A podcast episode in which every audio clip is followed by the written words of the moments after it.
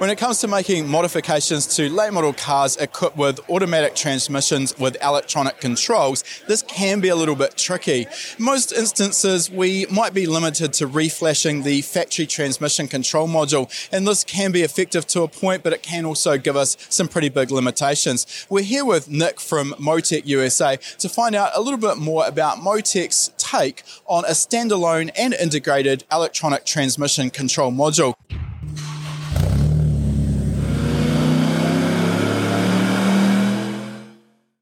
Welcome to High Performance Academy's Tuned In Field Report podcast series. In these special midweek episodes, we look back through our archives to find the best conversations we've had through years worth of attending the best automotive events across the globe. We've pulled the audio from these tech filled interviews with some of the industry's most well known figures for you to enjoy as a quick hit of insider knowledge. So, Nick, for a start, let's just talk about the limitations with a factory transmission control module and how we can go about making tuning changes to those. Obviously, it can have a big effect on the shift pattern, and this becomes more and more important as well uh, when we start modifying a factory engine and significantly increasing the power and torque it produces. So, where are those limitations with factory software? Well, yeah, so you don't have the ability to take full control of all the tables, all the ignition timing, all the fuel. If you want to replace injectors, now you got to change your fuel injector characterization where that's where the standalone comes in is you can't change everything about what you're putting in the project all these different add-ons you're going to bolt on a different supercharger you, you can't account for that in the factory ECU reflash without a lot of background work behind it I think it's important to mention here with reflashing, it's a technology where we are modifying the calibration, essentially the calibration data that the same way that the factory technicians do so. And it can be immensely powerful, but the limiting factor as well can be the tables or maps that have been uh, properly defined. So basically what we have access to. And sometimes if the tables that we need to access aren't there, we've obviously got no way of making adjustments to them. And now, in terms of your your support here. You're, you've produced a plug and play kit that's currently in development for the late model Ford Mustang. Uh, so, can you talk to us about what you've done there, how, how the system works? Yeah, so we've gone in and actually reversed out that the fact that you need to have good pressure control, current control to actually do it on the back end of all the different solenoids interacting between each other, along with the torque management of the engine controller itself. So we can actually go in, phase into different phases of, um, you know, preparation, torque transfer, and release in the next gear with ramp rates of pressure control of the solenoids. So with that, you can fine tune it. So if you add on more horsepower, you can change how fast or how much pressure you will apply to these different solenoids.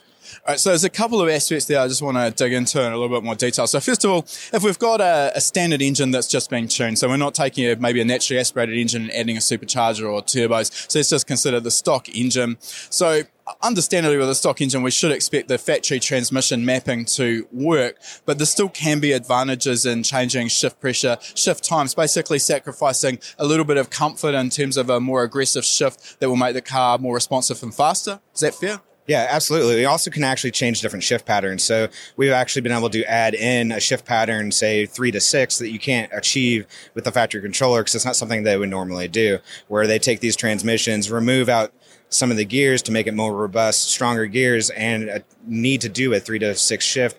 We can do that now because we have a standalone control of the strategy. Now, the other aspect is that there is a really strong requirement for interaction between the engine controller and the transmission controller in regards of when a shift is being processed, the engine control module needs to reduce the engine torque so that the transmission isn't damaged. So You've mentioned here that if you're making massive, mass, massive increases to power and torque, maybe adding the supercharger and turbocharger or that sort of combination, this can be problematic. So how does this affect? Why doesn't this work well with the factory transmission control module? Well, you need to be able to control that now you need to bring in pressure sooner or later and the amount of pressure, but also the fact that you can control the torque reduction. So you do it like you would on a normal sequential. You need to remove torque at a certain amount of time, but also properly time that in with the uh, pressure release or pressure gain from the solenoids. So you can have that fine control for up and downshift tuning. Uh, in a factory system, completely stock standard, how is that torque reduction achieved by the engine controller?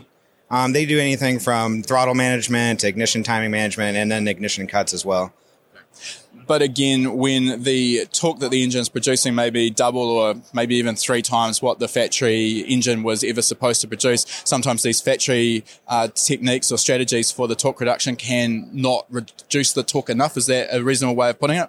Yeah, yeah. Honestly, like sometimes they don't even do cuts. You have emissions things they're trying to keep into track where we don't care about that when we're doing road racing. So we actually do stronger cuts so we can do reduce it quicker, and get a harsher shift. We're not worried about emissions as well, so we can just slide right through as well.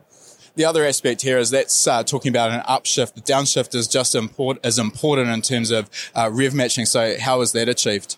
Um, you do the blips like you would normally do for some sort of race style um, shifting, but you can also manage the over blip or under blip a little bit with our, you know, closed loop RPM matching and all that kind of stuff. Do you want to take your car knowledge game to the next level? Join us in the next free lesson at hpacademy.com slash free and start developing your own skills today. Now, if someone's looking for an engine swap and looking to put one of these transmissions into uh, behind another engine in a, a complete swapped out car, uh, is it possible to use a Motec controller as a standalone, or is this only integrated with the engine control as well?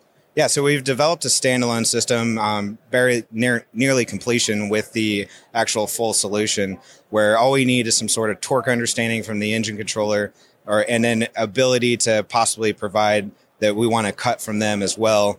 And you can integrate our standalone transmission controller into some other situation that doesn't use our ECU as well.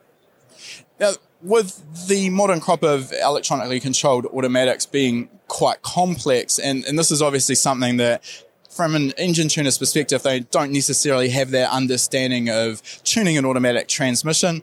I mean, I guess if you get all of this wrong, you could turn it into a very expensive basket case.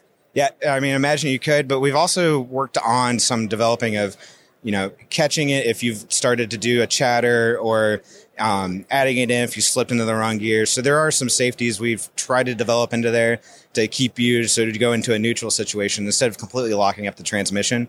But it is something you need to be careful of. It's um, when you are controlling the situation, you control, taking control of all the solenoids. There is possibilities of being able to do something that we haven't predicted out of the situation. So, what's the sort of learning curve for a tuner brand new into automatic transmission tuning? How would you suggest they sort of go about modifying your base calibration, which obviously should be uh, safe and, and pretty effective for a stock engine, uh, when they're maybe adding uh, a supercharger and doubling the engine torque? Uh, what sort of changes are kind of necessary in the transmission programming? Um, it's going to really depend on where they go with it and the, honestly the chassis that it's all going into how harsh is everything so we're always there for development side of things. And so people can reach out to us with specific requests. We can look at data for them and, uh, you know, recommend changes that we would apply to everything. Now, these plug and play kits are still, as I understand, in development. When are they going to be available for public release? So we're looking for a public release of the um, full Mustang kit with automatic transmission um, in late Q1 and then um, possibly the uh, standalone transmission one, uh, if not a little bit before or a little bit after that. And if people want to find out more about these products, where can they go to?